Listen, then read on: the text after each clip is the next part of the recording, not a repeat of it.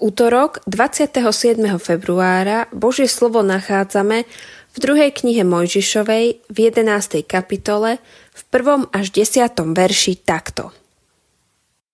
Hospodin povedal Mojžišovi Ešte jednou ranou zasiahnem faraóna a Egypt. Potom vás prepustí. Bá nie len prepustí, ale priam vás vyženie – Povedz teda ľudu, aby si každý muž vyžiadal od svojho priateľa a každá žena od svojej susedky strieborné a zlaté predmety. Hospodin vzbudil v egyptianoch priazeň voči ľudu. Mojžiša si totiž v Egypte mimoriadne vážili faraónovi služobníci i jeho ľud. Potom Mojžiš povedal, Hospodin hovorí, o polnoci prejdem Egyptom – v Egypte zomrú všetci prvorodení od faraónovho prvorodeného syna, ktorý má zasadnúť na trón, až po prvorodeného syna otrokyne, ktorá je pri Žarnove, ako aj všetko prvorodené z dobytka. Po celom Egypte sa bude ozývať veľký nárek, akého dosiaľ nebolo a ani nebude.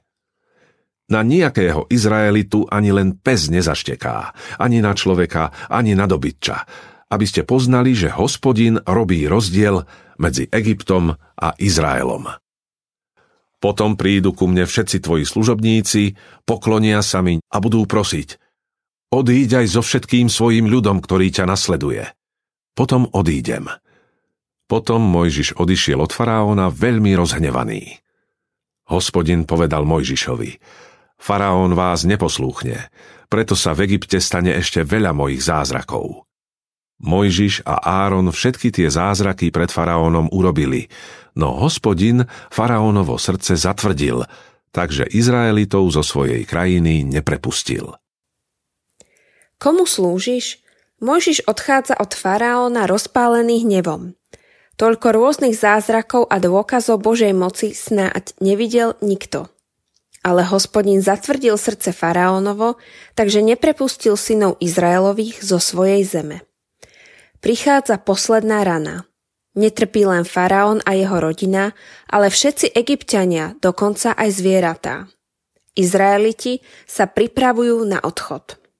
Vyše 400 rokov dreli v Egypte ako otroci, ale teraz odchádzajú ako víťazi.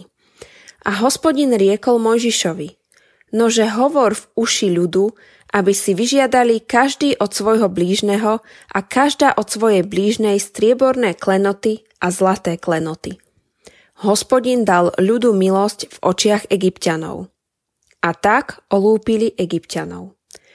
Otroci boli majetkom svojich pánov a nemali nárok na nejakú odmenu za svoju prácu.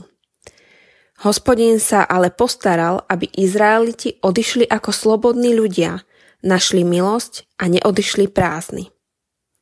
Boli sme národ otrokov, ej, ale už sme není, sme národ Kristom Ježišom po dvakrát vykúpený.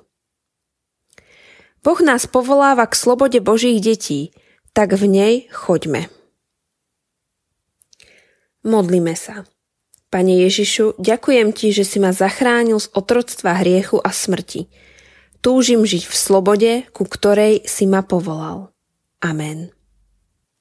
Dnešné zamyslenie pripravila Ľubica Trusinová rodená Vecanová. Modlíme sa aj za cirkevný zbor Kladzany.